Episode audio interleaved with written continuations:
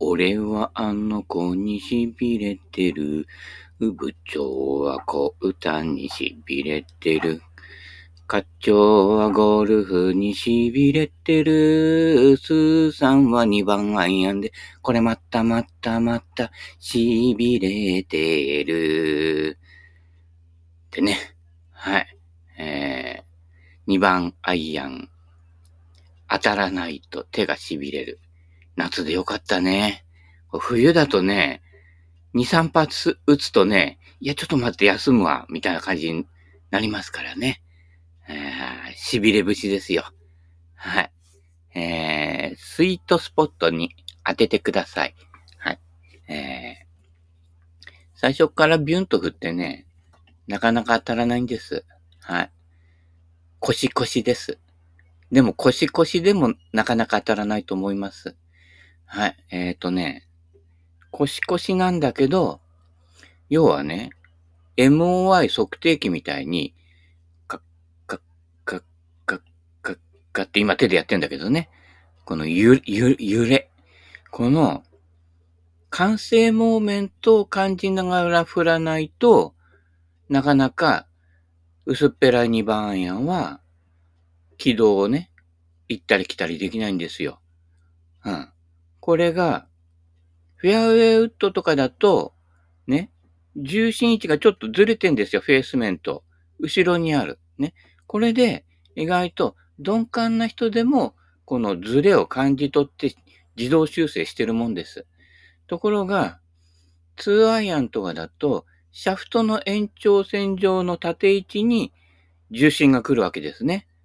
で、これだと、なかなか感じ取れないので、えいって振っちゃうと、ペチってなるわけですよね。うん。このね、ペチっていうやつね。これがこのまたね、嫌な感じがするわけですよ。うん。で、コースボールの練習場なんかで硬いボールに当たってる人ね、ペチがね、もう本当になんか、指骨折したんじゃねえかぐらいな感じになりますからね。はい。小さな振りから、自分が MOI マッチングのね、測定器になったような感じで、上げ下げのテンポを変えない。はい。だからね、MOI マッチング、プロの、例えば MO マッチングしてるね、ミキプロなりなんなり、ね、この間優勝したんだっけ？女子プロの、この、ね、クラブね、まあ、触らせてもらえないと思いますけれども、持ってみ？ MOI ね、あれ？こんな軽いの使ってんの？ぐらいな感じですよ。一般のアマチュアが持っても、おじさんが持っても。うん。むしろ、一般のアマチュアの方が結構ヘッドが効いてたりとか、いわゆるプロモデルに近いものは結構 MOI 値が高いものが多い傾向があります。まあ、プロでもね、ただ、メーカーが与えてくれるものを使ってる人は、意外と MOI 重いかもしれませんけれどもね。まあ、合わせてる人は、自分がこう、一番振りやすいクラブに合わせていくと、結構ね、それ以外の番手が軽くなる。軽い MOI で打ってることが、ほとんどだと思います。多いと思います。まあ、全部の見たわけじゃありませんからね。うん。それ。なんでかっていうと、プロの場合は、要は、いわゆる、コックがほどけない。いわゆるクラブヘッドが最後にヒュンと降りてきて、スパッと抜けるわけですよ。うん。で、その動作がもう、染みついてできるので、例えば、シャフトだけのクラブを振っても、その動作が同じようにできるわけですね。うん。ところが、アマチュアのおじさんは、シャフトだけ振ると、意外と早く振れるんだけど、クラブヘッドがあって、ボールがあると、ね、腕とクラブヘッドのスピードがだいたい同じぐらいになっちゃうね、途中でね。だから、レートヒッティングじゃなくて、だんだんこう、直線上になってきて、要は全然レートヒットできないわけ。そうすると、MOI が軽い、要はヘッドの効いてないクラブで打つと、余計に腕とシャフトのスピードが合ってきちゃって、腕の振ってるスピードでしかクラブヘッドの先端が振れないと。それじゃあ、あなた2番アイアン打てますかっていうことですよね。うん。ね、マッスルバックの2番アイアンをね、サビ取りで吹いて、あなたね、打てますかって2番アイアンがっていう話ですよね。うん。サビを取ったからといって、決して、スピン量が増えるわけではありません。2番の場合は、ロフトが立ってるので、そのまま、ね、塗り壁じゃないけど、板がそのまま当たるので、当たったところの感触が手に残って、スピン量はそれほど上がりません。はい。で、MOI の話に戻ると、ですので、アマチュアのクラブ、全体重量が軽くても、意外とシャフト軽くしてヘッドだけ効かしたクラブっていうのは結構多いわけです。それはなぜかというと、ね、まあ、よくゼクシオなんかのもそうですけどね、要は、レートヒットできないので、クラブヘッドが遅れるようにセッティングした方が、レートヒットしやすくなるわけ。いや、プロみたいにレートヒットの形が、もう体でマスターしてるわけではないから。そうすると、シャフトは軽くヘッドは重く、ね。で、ヘッドはでかくってドライバーの場合ね、なった方が逆に右に飛び出しづらくなると。で、あ、これはいいクラブで新しいクラブはいいなって勘違いするわけですけど、なんのことはないね。シャフト軽くしてヘッド重くして、レートヒットしやすくなったので、で、460cc で重心をさらに、ね、クラブヘッドの MOI を後ろに持ってくるわけですよ。重心位置をより自分より右側に持ってくるわけですよ。ね、そうすれば、ハゲプロが体の右側で打てなんて言わなくても、右側で打つようになるわけですね。うん。要は遅れるわけです。プロが遅らせて振ってくるのができないのでね、道具によって遅らせるわけですね。ところが、これが、レートヒットが身についている上級者とかプロが使うと、遅れすぎちゃうの。だから、上級者で、特にスイングのいいプロは、でかいドライバー苦手なんですよ。要は、フェース面から、ね、重心位置が後ろにずれちゃってるから。うん。要は、2アイアン打てるようなプロは、そんなに重心距離が、クラブヘッドの重心距離、そんな長くなくていいんですよ。逆にやりづらいわけですよ。すっぽんで打つような感じで、シャフトからね、重心位置が遠いと、要は普通にレートヒットできて、ね、ロングアイアンとか打てるプロにとっては、合わないのよ。うん。だから、その辺で、要はデカヘッドの軽いシャフトのドライバーが合う人は、なかなか2アイアン打てないっていうのは、そういうことなのね。だからショートウッドの方に行くわけ。うん。そういうこと。いろいろそういうね、理屈がね、あまりこう、ファルコンさんも羽鳥さんもそんなには説明してない。ましてや YouTube でね、このクラブ飛ぶんだなんて言って宣伝してるプロはほとんど言ってない。そこは、西部圏のゴルフだけが言ってますのでね。はい。月々ね、4500円払っていただければね、さらに詳しい情報がね、お届けできるかとね、思いませんけどもね。はい、全部タダですからね。はい。それから、2アイアン。マッスルバックの2アイアン。痺れるって言ってるんでしょ？痺れちゃった、痺れちゃった、痺れちゃったよってね。さっきの痺れ節じゃないけど。ところが、ね、これにも裏があるんです。要は、キャビティバックの2アイアンっていうのは、要は、重心が、要は、低重心の方に、下の方にこう、厚く、まあ、持ってあるわけですね。はい。で、これは、普通のアマチュアのね、ちょっと打てる方が打つには非常に打ちやすいんです。ティーアップして打つ場合も打ちやすいです。うん。要は、なんていうんですか言葉が出てこない場合ってことだけど、この、キャビティっていうのは、いわゆるショートアイアンの方にキャビティしても、あんまり意味ないんですよ。うん。わかると思うかもしれないけど、だからショートアイアンがキャビティなクラブってプロや上級者はほとんど使わないの。ほとんどマッスルバックに近いシンプルな構造なものを使うわけね。で、ショートアイアンとかで重心下げちゃうと、ね、ダウンブローに打てる、普通にダウンブローでロフトを減らして打ってるプロからすると、いつもフェースの上の方に当たってる感じになっちゃうね。7番アイアンとか8番アイアンぐらいでも。うん。そうするとどういう現象が起こるかっていうと、ね、アプローチでちょっとスピンかけるように打ってみると、カツッと打ってね、スピンかかるように打ってみるとわかるけど、フェースの上面でショートアイアンが当たっちゃうと、ポーンと、ね、いきなりスピン量少なくて、ポワーンと飛んじゃうのね。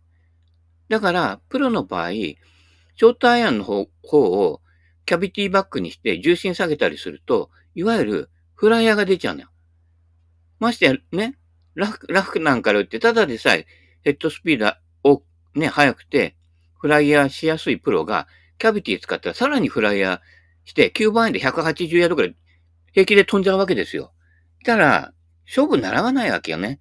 プロはパープレーカーのアンダーパーで勝負してるわけですから、一ホールで7の8も叩いたらね、その時点でもう予選落ちになっちゃうわけですから、そんな危ない道具使えないわけです。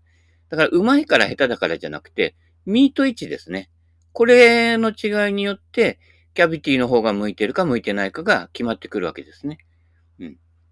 ただ、ロングアイアンの方になってくると、キャビティであることが逆にボールを拾いやすくなってくれるというのもあるし、ティーアップして打つ場合って、ぴったり下の溝から2、3番目でね、ダウンブローに打たなくても飛んでいくわけで、で、むしろ、2アイアンとか、ね、要は、プロが打つようにダウンブローに打てない人は、ちょっとフェースの上目半分よりは下であってほしいんだけどね。いくらキャビティでも。うん。そうすると、スピン量少なめでね、飛んでいくわけ。そうすると、インテンショナルフライヤー。ね。天ぷら揚げるやつですよ。アイリス大山でもね、売ってる。あれは違うか、フライヤー。ね、言葉一緒だけどね。うん。だから、ちょっとブレたりとか、先端で当たってもそんなに痺れないということで、非常に2アイアンでもやっぱりキャビティがいいなっていう感想になるわけですね。はい。ところが、これをティーアップじゃなくて、地面から打つ場合っていうのは、逆に、スピンが効いた方が、失速しないんですよ。うん。だからキャビティで打って、ダウンブローに打てる人が、要は地面から打つと、意外と、飛ぶんだけど、縦距離が合わせづらくなるという。ね。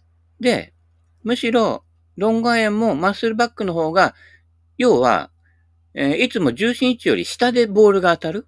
そうすると、要はスピン量がかかりやすくなるわけね。だから全体の距離は飛ばなくなるんだけど、スピンがかかるとね、どういうふうなことが起こるかというと、浮力が生じるわけ。スピン量がね、かかると。で、そうするとね、よくスピン量を減らして飛ばせないって言ってるでしょ？ということは、2アイアンの場合はただでさえ上がりづらいので、スピンで浮力を出した方が、地面から打つ場合は、全体のキャリーは出るわけね。で、むしろ、地面から打つ場合は、キャビティで打つと、重心が下がっているので、フェースの上面で当たってるのと同じ効果で、実はキャビティの方が上がらないという逆転現象が起きたりするわけ。それと、あと、マッスルバックの2アイアンと、キャビティバックの2アイアンって、セッティング上ね、キャビティの方が全体のロフトを立てながら来てるものが多くて、同じ2番って書いてあっても、キャビティの2番アイアンの方がロフトが立ってたりする場合があるのね。うん。だから元から上がりづらいのを、低重心にして、ね、ペチッとなった時痛くないように、周辺にね、重量も分散してんだけど、でも周辺に重心をね、分散するっていうことは、そこだけじゃなくて、頭側とヒール側にも持っちゃうので、見た目ほど重心は実は低くないっていうのもあるんですよ。その辺をちょっと勘違いしない方がいいと思いますけど、ちなみにマッスルバックと、例えば、デカ型のね、ゼクシオとかね、そういう形状のクラブの重心の高さを比べてみると、確かに違うんだけど、ってこんだけみたいな、この差わかるんかなっていうね、レベルです。正直なところ、ミート率が悪いアマチュアにとっては。プロみたいに絶えずこの溝の1本2本の差を打ち分けられる、ね、高低差を打ち分けられる技術がある人にとってはすぐわかります。これフライヤー出ちゃうよ。これ使えねえや、試合では。っていう話になるのでね。うん。だからハヤブサアイアンがフライヤー出にくいっていうのは、逆に真ん中の森を削ってるわけです。うん。森を削ってソーラーパネル、それは別の問題ですね。なってるので、フライヤー出づらいっていうこと。これはね、プロにとっては非常に重要なことになるわけですよね。はい。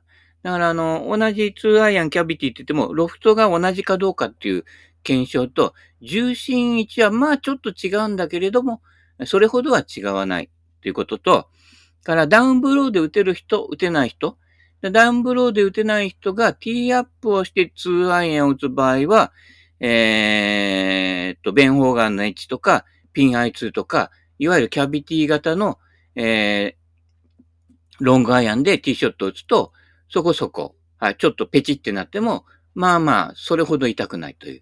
うん。だから、マッスルバックの方のアイアンで打つと、その下から2、3番目で打たないと感触悪いのでね。あと前後で打っても感触悪いので、これは使えねえなってなるんだけど、プロが試合で、狭いホールで刻んだりとか、低いティーアップで、打ってね、ダウンブローに打ってってスピン量を増やして打つのには、マッスルバックじゃないと危ないんですよ。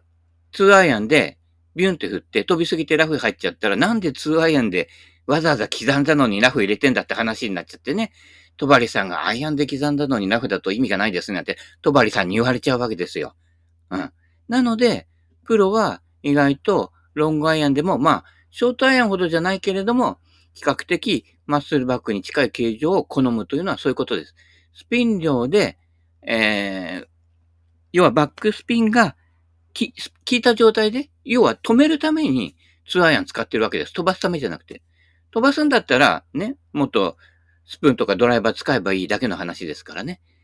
ただ飛びすぎるとね、ドッグレッグのホールで突き抜けちゃうとかそういった時にロングアイアンで、要はレイアップしていく場合は、要は、キャビティじゃない方がいいわけですね。で、アマチュアが打ちやすいっていう場合は、やっぱりね、ファルコンさんのとこでも売ってるけど、ね、マッスルバックの0番アイアンとかありますけど、あれはちょっと外れると、やっぱペチってなるんだけど、同じ0番アイアンでも、キャビティタイプのがあるので、そちらをお買い求めいただけると、そこそこ打てるようになるし、ね、そこで、ね、マッスルバックの2アイアン打てなくても、2アイアン打てるなっていうのがこれ自信につながって、そうすると5番アイアンぐらい持った時、なんか優しく感じるってね。まあ感じるだけでね、実際ミスとするんだけど、だいぶ楽に感じるわけで。で、そうすると今まで5番アイアンをね、向きになって振ってたのが向きになって振らなくなるので逆にレートヒットできる。だから2アイアン打つ秘訣っていうのは、気楽にチャランポランに打つことです。うん。クラブヘッドいいや置いてきぼりにしちゃえってなるわけね。で、これを置いてきぼりにしないでしっかり打たないと上がんないからって言ってガッと打つでしょとペチってなるわけだよね。右のネット一直線みたいなね。なんで今度気をつけてもうちょっと左に打とうとすると今度ドトップでまた痺れちゃってみたいなね。で、また痺れ節になるわけですよね。痺れちゃった、痺れちゃった、痺れちゃったよってなるわけです。そういったことです。なので、今の論法からいくと、某プロは使っているけれど、ユーティリティってやっぱりロングアイアンより後ろに重心が来てるわけです。フェアウェイほどじゃないけど。なので、ね、まあ女子プロではたまにいるけれど、男子プロとかが絶対にユーティリティのハイロフトユーティリティを使わないっていうのはそういう意味合いがあるわけです。不意に飛びすぎるんです。ちょっとね、この溝1個2個上に当たっただけで、例えばラフから打つときね、当たっただけで、20ヤード、30ヤードすぐ飛んじゃうんです。ユーティリティの方が。アイアンだとそれが起きにくいと。アイアンで上の方に当たるとヘコッとなって逆に飛ばなかったりするわけですね。それで飛びすぎで左奥の OB に行っちゃうとかね、難しい下りのアプローチが残るっていう状況を避けられるわけです。手前のバンカーに入ればほとんどのプロはね、スナイチ結構ね、いとも簡単にやってるでしょ？テレビとか見てるとね。そういうことなんです。だから、ラフに入るぐらいだったらバンカーに入った方が優しいっていう寸法ですから、そうすると、ショートアイアンとか、ロフトの多いユーティリティっていうのは、非常にプロにとっては危険度が高いわけですね。飛んじゃうわけ。だから、レートヒットできないアマチュアにとっては、結構、重心がちょっと下がって、後ろに行ったキャビティのショートアイアンとか、ユーティリティのハイロフトのね、30度以上のユーティリティですよ。あの辺使った方が、なんか球がね、高く飛んでいってなんか上手くなった気がするだけです。はい。プロはそこのレベルでやってないので、フライヤーとか飛びすぎることを非常に、怖がってるわけですよ。まずいわけですよ。一ホールで大叩きしたら予選通過もままならないと。予選通過しなきゃ何ももらえないわけです。ね、スポンサーついてるプロはいいよ。ね、いろんなところ行くのにもね、お金出てたりするけど、自腹でフリーでやってるプロなんかは何にも出ないから、もう丸ごとですよ。4日間の、ね、4日間、練習ラウンド含めて予選取ってもね、5日間、6日間、例えば前から練習ラウンドして行きたら、1週間の旅行、ほとんど自腹で全部払って、しかもね、いくらも稼げないわけです。予選通っても赤字ですからね。うん。だから大変なんですよ。上のほんの一握りの人たちだけですからね。それもずーっとね、そういく、ずーっとシード選手でいるなら別だけど、ね。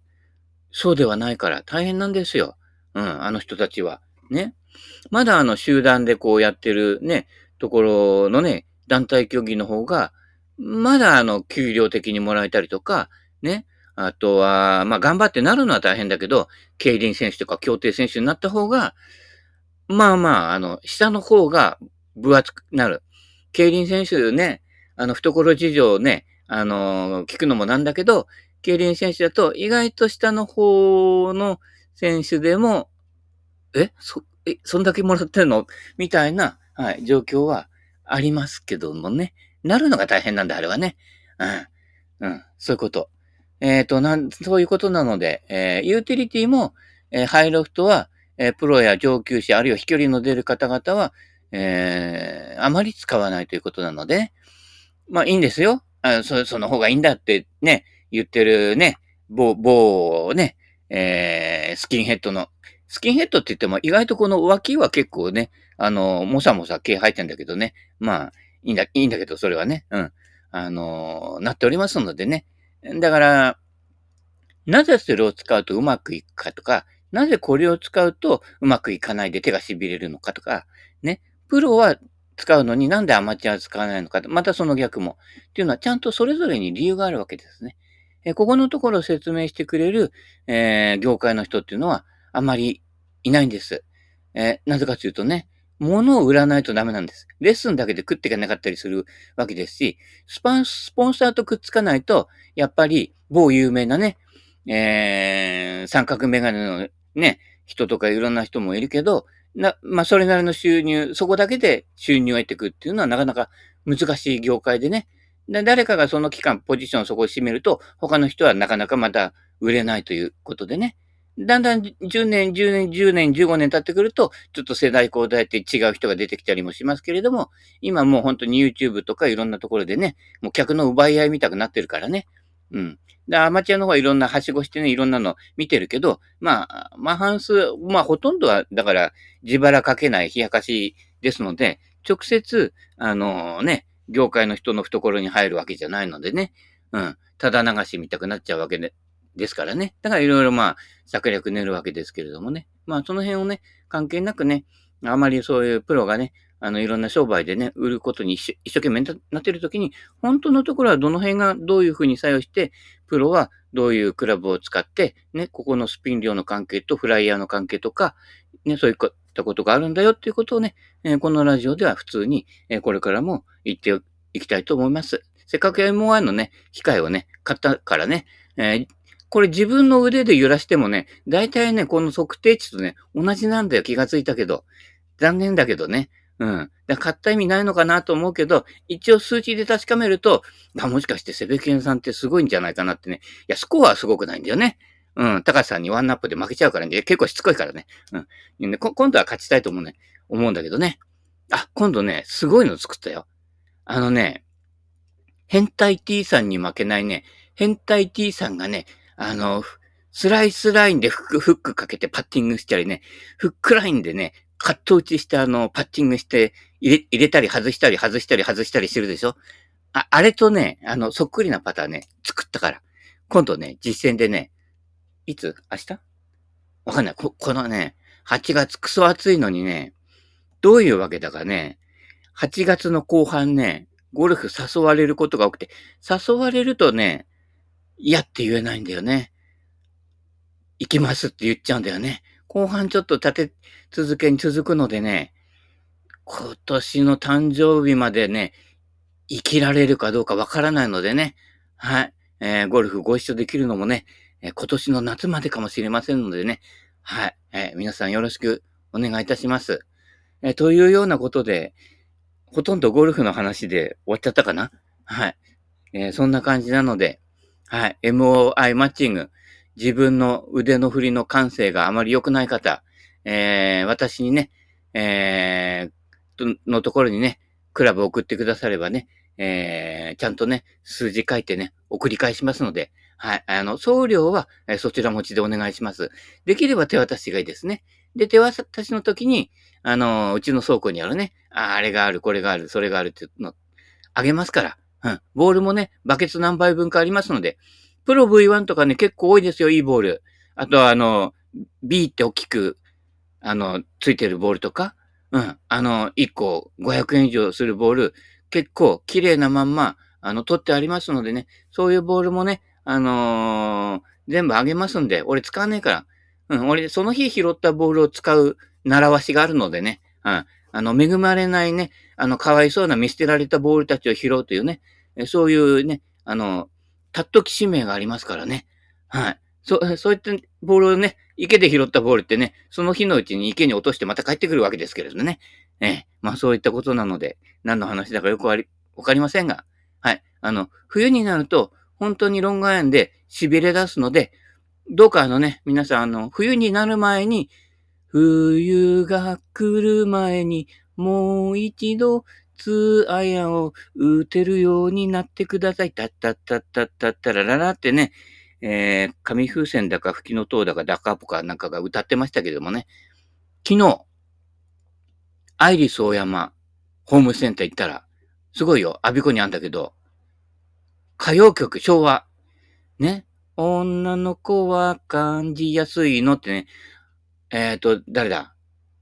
みつるくんの、嫁さんのお母さん、歌ってましたよ。ね、久々のね、声聞きましたよ。うん。で、なんと、そこに、駄菓子屋みたいのがあって、そこの脇に、マルベルド、浅草にもあるけどね、要はブロマイドの老舗ですよ。生写真のやつ売ってたりするわけですよ。マルベル堂でね。うん。マルベル堂のブロマイドが売ってました。その林博子さんからね、キャンディーズからピンクレディーからね、亡くなった西城秀樹からね、いろいろ、ヒロミ号とかね、いっぱい昔の、はい、アイドル、ね。そっから、モノクロ写真で、クレイジーキャッツもありました。思わず買おうかななんて思っちゃったけどね。うん、そこは自制心が働いてね。いや、うん、ちょっと我慢しましたけどもね。はい。そういったことなので、アイリス大山のね、ホームセンター面白いよ。行ってみてくださいね。普通のホームセンターに置いてないものありますから、宮古昆布に合う日本酒とか、宮古昆布と同時に買ってあげてください。って、何の宣伝だかよくわかんないけど。はい。それでは、この辺でお時間となりましたので、今日も、なんとなくダベッと終わりました。はい。この中から身になることだけ拾い集めてください。それではまた。バイバイキン。